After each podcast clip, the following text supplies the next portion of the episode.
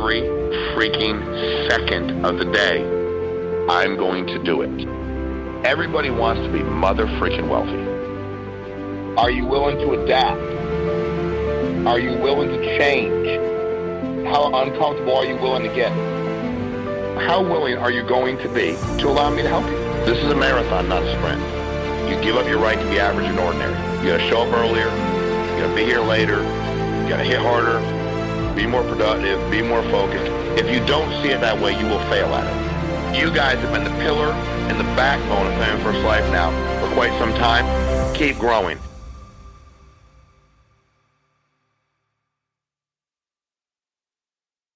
Hello, everyone. Andrew Taylor here. We have Sean Meaike with us for the Saturday morning Q and A.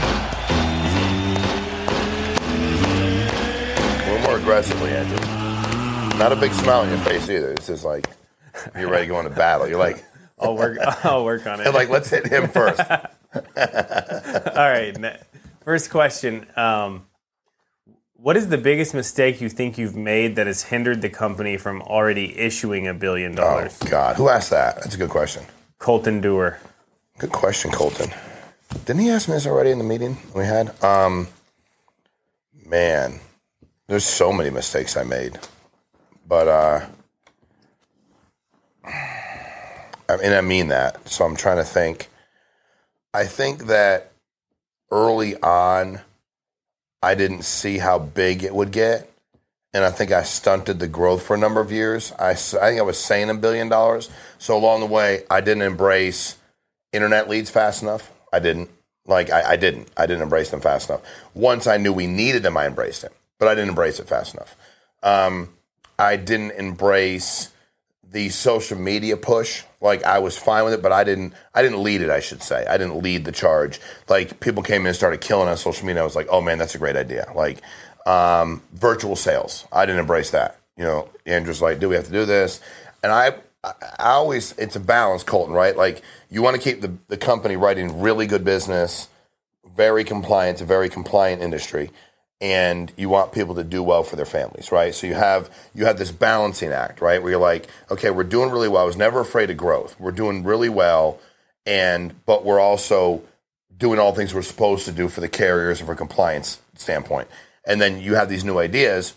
And I think I didn't do a good enough job. I was listening. I was allowing you to, whomever it was, a lot of you, allowing you to go, we should do this.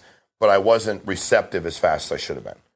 Um, so Colton, probably all of the above. I mean, you know, when when COVID hit and the whole world changed, I mean, my background, paper apps, face to face kind of deal. Uh, hybrid approach is the best approach. Doing all of the above is the best approach, no doubt about it. Find out which one you, you do better at. I think you still should do all of them anyway. You're making phone calls if you're going out and home and, and you can book some or sell some over the phone, rather. I'm totally down with that. But probably just not being open. IT, you know, when oh. people are talking about, we, when you guys are like, man, the CRM, and I'm like, whatever. And I wasn't like, whatever, like, I don't care, but it was like, dude, let's just go sell insurance. Let's go help families. Let's go protect families. And I think probably Colton, probably just about a year ago, I had this like, you know what? I'm going to start seeking out information from people. I need help for, I mean, a lot of help for us to get to a billion and above as a company. And I'm going to listen to people that are doing well. Whatever ideas they have, I'm going to listen. It doesn't mean we're going to make changes, but I'm going to listen. If there's somebody doing well at the company, I'm going to listen to what they're saying. And let's change our business. You know, Andrew, you used plenty of things that you've, you know, you were, and I would, we would have these discussions, and I would go, all right, yeah, but we're doing this and this and this, and I want the quality to be bad, but we're doing that. And I think for me, it's had I not listened to people like you and multiple other people around that are doing really well, we wouldn't even be heading in that mm-hmm. direction. So so many things, Cole, and I think that, that that's the thing for a lot of us is knowing where we went wrong and how to fix it. So when I would look back and go, man, I wish I had braced that earlier, then I'd go, what's the solution to that? And the solution was like, dude, just be more open and listen to people. You know, we were trying to stay alive at the beginning. And I think some of you in your business too, even if they're your ideas, I do think, you know, I, I, a guy I respect very much, who's a mentor of mine, done very well. Um, I said, man, I wish I had had all this capital the first two, three, four years. And I never forget, he looked at me a year and a half ago and he said, what would you have done with it? And I was like, well, you know. And he's like, no, I, I don't. Would you have known what to do with it six years ago? You might not have. You might have gotten all this capital. You might have prematurely gotten it, spent it on God knows what, and not allowed the company to grow the way you wanted to grow. So I, I think um, early on, when you're trying to stay alive and you're fighting for your life, you know, kind of the new idea, the new idea department should be closed at times. Like, You yeah. I- Well, well, there's a point where it's just out of control. correct. It's not a new idea. It's actually just a complaint. Well, that was always my thing. We we I wish I had I said if you have a solution, I'll listen. Yes. But if you don't have a solution, you're complaining. Yes. Like if you go, this isn't working well, what's the solution? I don't have a solution. Okay, got it. But if you go, man, Sean, this isn't working well, let me tell you what I think we could do. I learned to everybody that approached it that way, they had a solution, they were doing well at the company, I, I learned to listen to them. yeah. and then I learned to implement faster. You know, so I, I'm very aggressive. And that was part of my deal. Like I'm so overly aggressive. I'm like, I don't want to, you know, have that over aggressiveness screw things up. So speaking of that, virtual. Yep. What has that done for people, and what it, what does Oh, the man. future look like? Um, well, first of all, I didn't realize how many people were out there already doing it. To be honest, like I, I, I and I don't mean just at Fan First Life, I mean all over the place. And my deal wasn't like you're prohibited from doing it. We just weren't promoting the heck out of it. You know what I mean? And then when I started asking people, they're like, "Dude, my bunch of people are already doing it." And then I'm like, "All right, let's track their quality." And we start tracking the quality, and I'm like, "Wow, it- it's. I mean, it's good. Like, eh, but quality you can't track until you get like a year into it. That's the problem with this business. You know, like you'll get groups that pop up and they disappear in a year and a half because they hit a year and you realize they didn't really have a business model. It's just a bunch of guys and girls like throwing some stuff up against the wall and see what stuck. And that then they just can't, the, the insurance carriers won't stay in business with them. So we had enough data, which I didn't know how much we had after a year. But I'm like, hey, Mark, how many you got? He's like, here's my list of people selling virtually. Yeah. Wow. Hey, Andrew, here's my list of people selling virtually. You know, hey, hey, Zach, here's my list of people selling virtually. So we were able to kind of go through it and go, man, their quality is pretty much the same as it was when we were in the home. So it's allowed, Andrew, um, people that, like for me, if you take back, if you go back to 2008, get my license, had I had that opportunity to do that, there were times that I just had to do stuff where I couldn't be in those points. I would have made, I would have protected another six, seven, eight families a week. Yeah. Like I know I would have. I Yeah. still would have been out in the home, but I would have done that. So recently, like what really hit me is how many more people we can impact because you can have a somebody that has, let's say, a health issue. Mm-hmm. They can't leave their house or they can't travel to run appointments. They can plug in and help people on Zoom, or a single mom that maybe a couple hours a day she can make a sale or help a family. Um, whatever that is, but uh, and I know you've been big on this, but all of the CRM, uh, the investment and the goal and the changes that FFL is making with all the tech is around making it u- more user friendly, so somebody can spend more time. They can just plug in and connect to customers Correct. but that's where we're going. But it, it is for a cool reason. Mm-hmm. It's not just oh, let's just do virtual sales. It's just to help that many more people. Well, I, you know, example this week, I never thought about this. I have a, a guy who sells in the home all the time. That's all he ever does. You know, he's not, he's been with us nine months. You know, he, he wasn't in the greatest financial position when he found us. So he's, in his words, gotten back on track, but his car breaks down. And, you know, it's down for four days. Like, he's he got the money to sell on the repair it. And that's what he did. He went and he helped, I think he helped eight or nine families in three days over the phone. And he's like, I just immediately was like, I had no choice.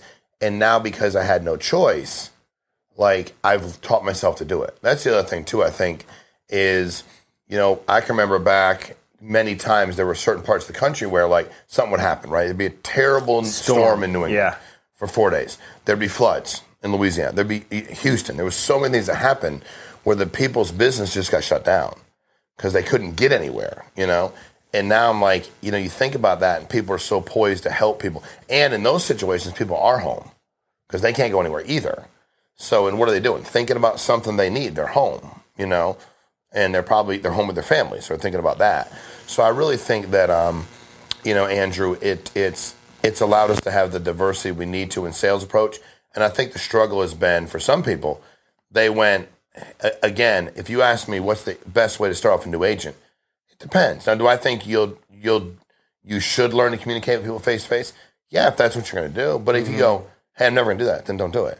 I just don't think we should ever be saying only do it this way. I I don't like that. I, I, I, I don't don't like it. I don't. Yeah. I, th- I think when I, however, even if your team is eighty percent face to face, eighty percent virtual, I don't think we should, or ninety percent. You should never make anybody feel like they're less than because they're not doing it the way you do it. Yeah. You know, Hundred percent.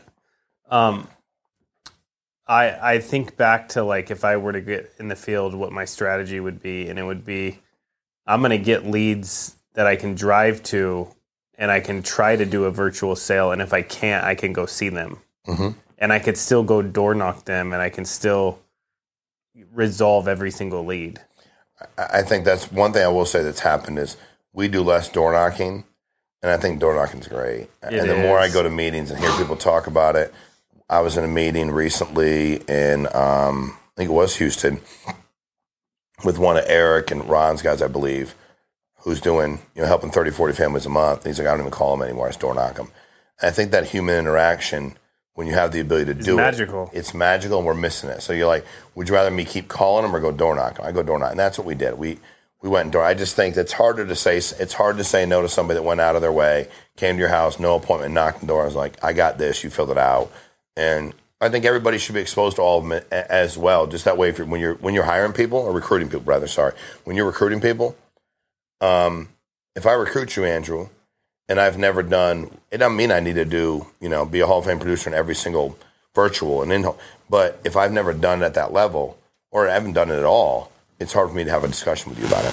So you you um remember the sales training you gave me where you said you just went to a house and the husband was painting and he was stirring the paint with a with a spoon and, And he was eating his cereal with it. and then he ate his cereal with it and all you said was all right how much how much coverage do you guys need because he eats paint It's true. And there's no question on the app. It says Mike Sizer was me for that appointment. I never really took people out in the field back then. It was just we were just trying to stay alive. And Mike wanted to go with me, so we went for a full day. And that was like our ninth. I met with nine families, helped nine families, protected them all. And he was like our second to last one. My man was just he take the paint, and I don't even know. That's a lot of work too, because the paint out of the can. It's like I don't even know why he was he was stirring it with this, and he didn't even. He, I tell you what, I was very impressed because he didn't take the spoon and wipe it with anything. No paper towel. what No, no, no. He would stir it. Yes, Mike. He would stir the paint, and I think he thought the milk. I don't know. And he put it in, and I was like, first time I saw it, I'm like, I didn't see that right. So I just kept talking to his wife, and he was in his little kitchen.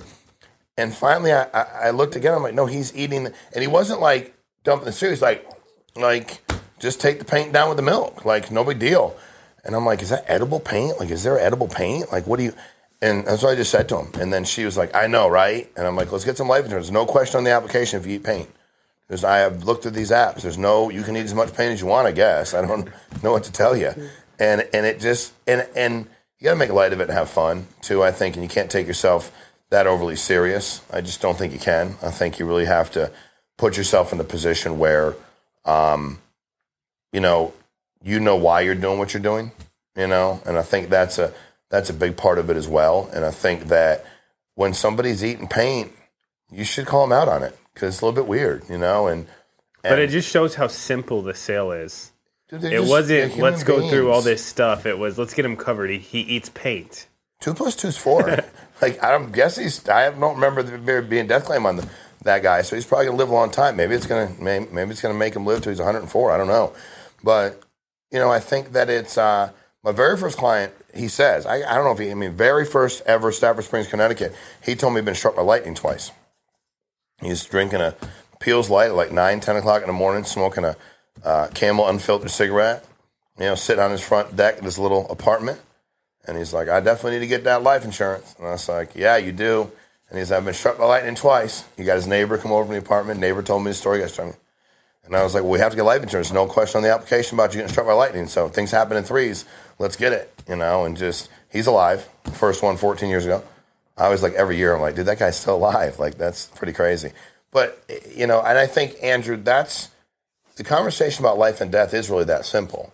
I think that's where we struggle. It, mm-hmm. It's it is that simple. We we literally we all know that we're going to need the product, but people get uncomfortable talking about it. And, and and I both mean agent and client, and that's your job is to kind of just say minimize it, but just like, dude, it is what it is. Like this mm-hmm. is going to happen, so let's let's just go figure it out.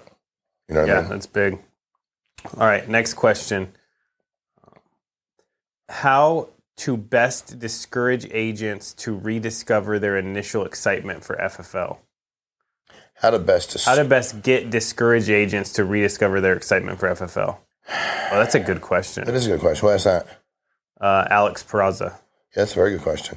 Um, I can tell you that new people always get people excited. I know that for a fact.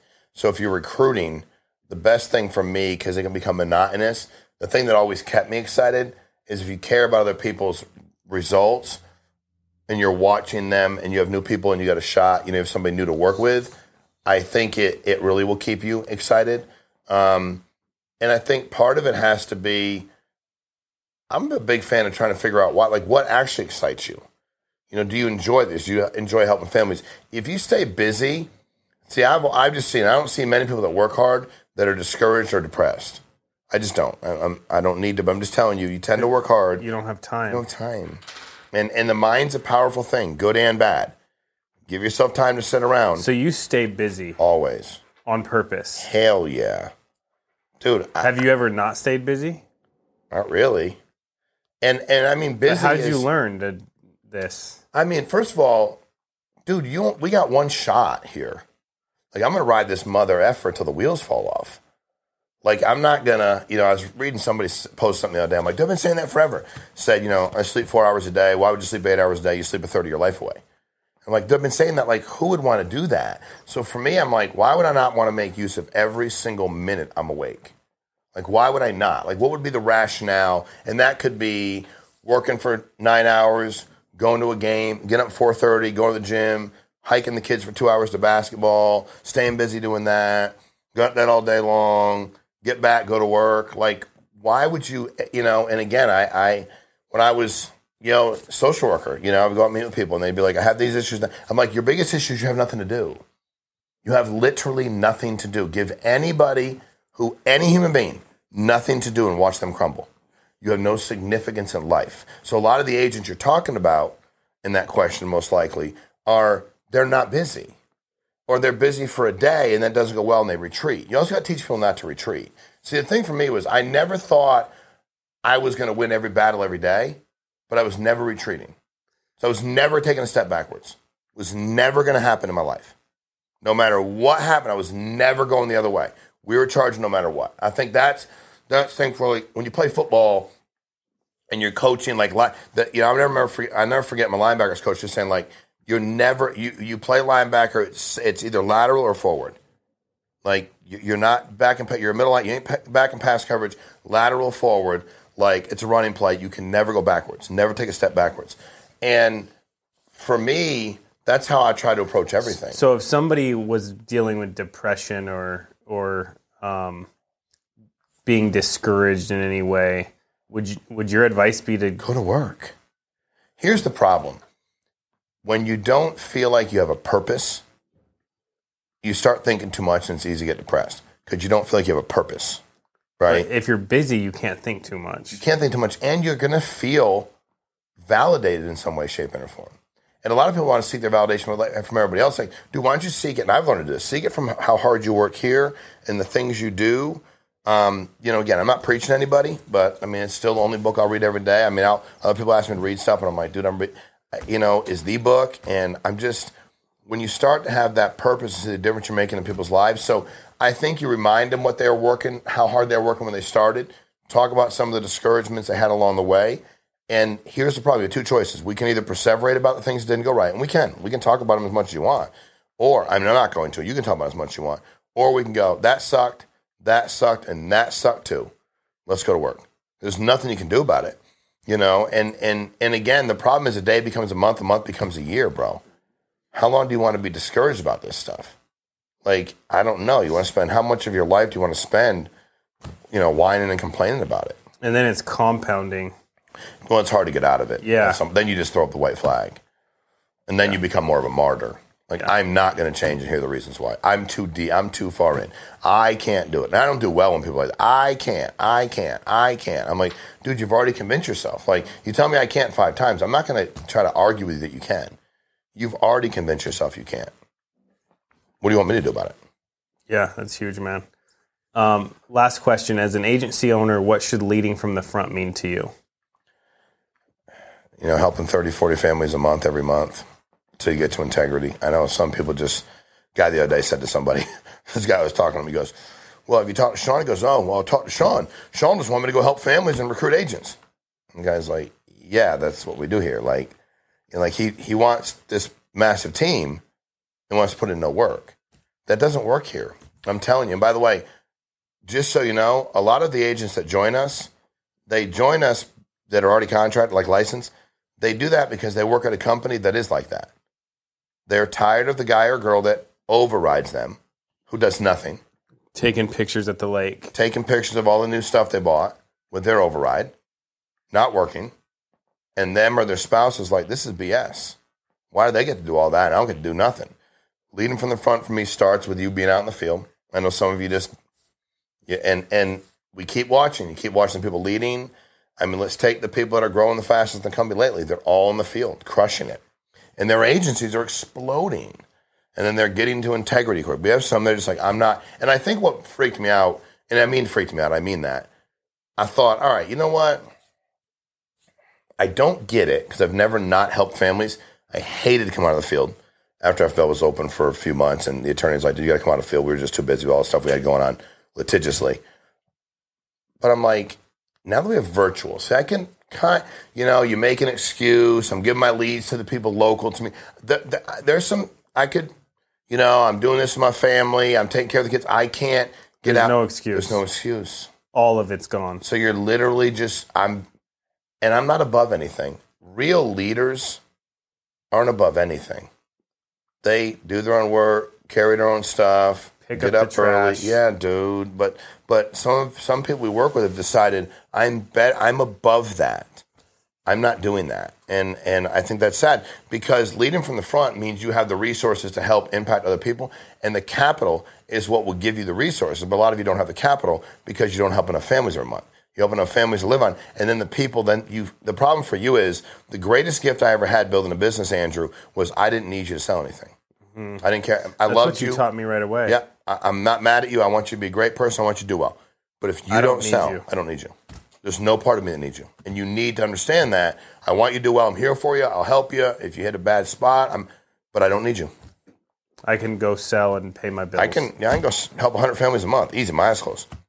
Like that's what I could do. That's what I did. Can you do it? I don't know. You, you go work hard, but you know you can see what you can do as far as how many families you can protect a month. I knew what I could do. I didn't like whatever you did, you did. But I, and I'm pulling for. I'm not pulling against you. But I never wanted you to give you that kind of control over me financially. Mm-hmm. And I think a lot of people, they're managers, they give that control up because they're not doing anything to generate their own cash flow and then they're frustrated because it is their cash flow. And the person knows they're frustrated. And the person after a while goes, he's just frustrated because I'm trying to, he wants me to make him money. Oh boy. And then it's like, it's just a downward spiral from there. That's cool. All right, man. Thank you for coming in. Thank you for joining us. We'll see you guys next week. Thank see you, you guys.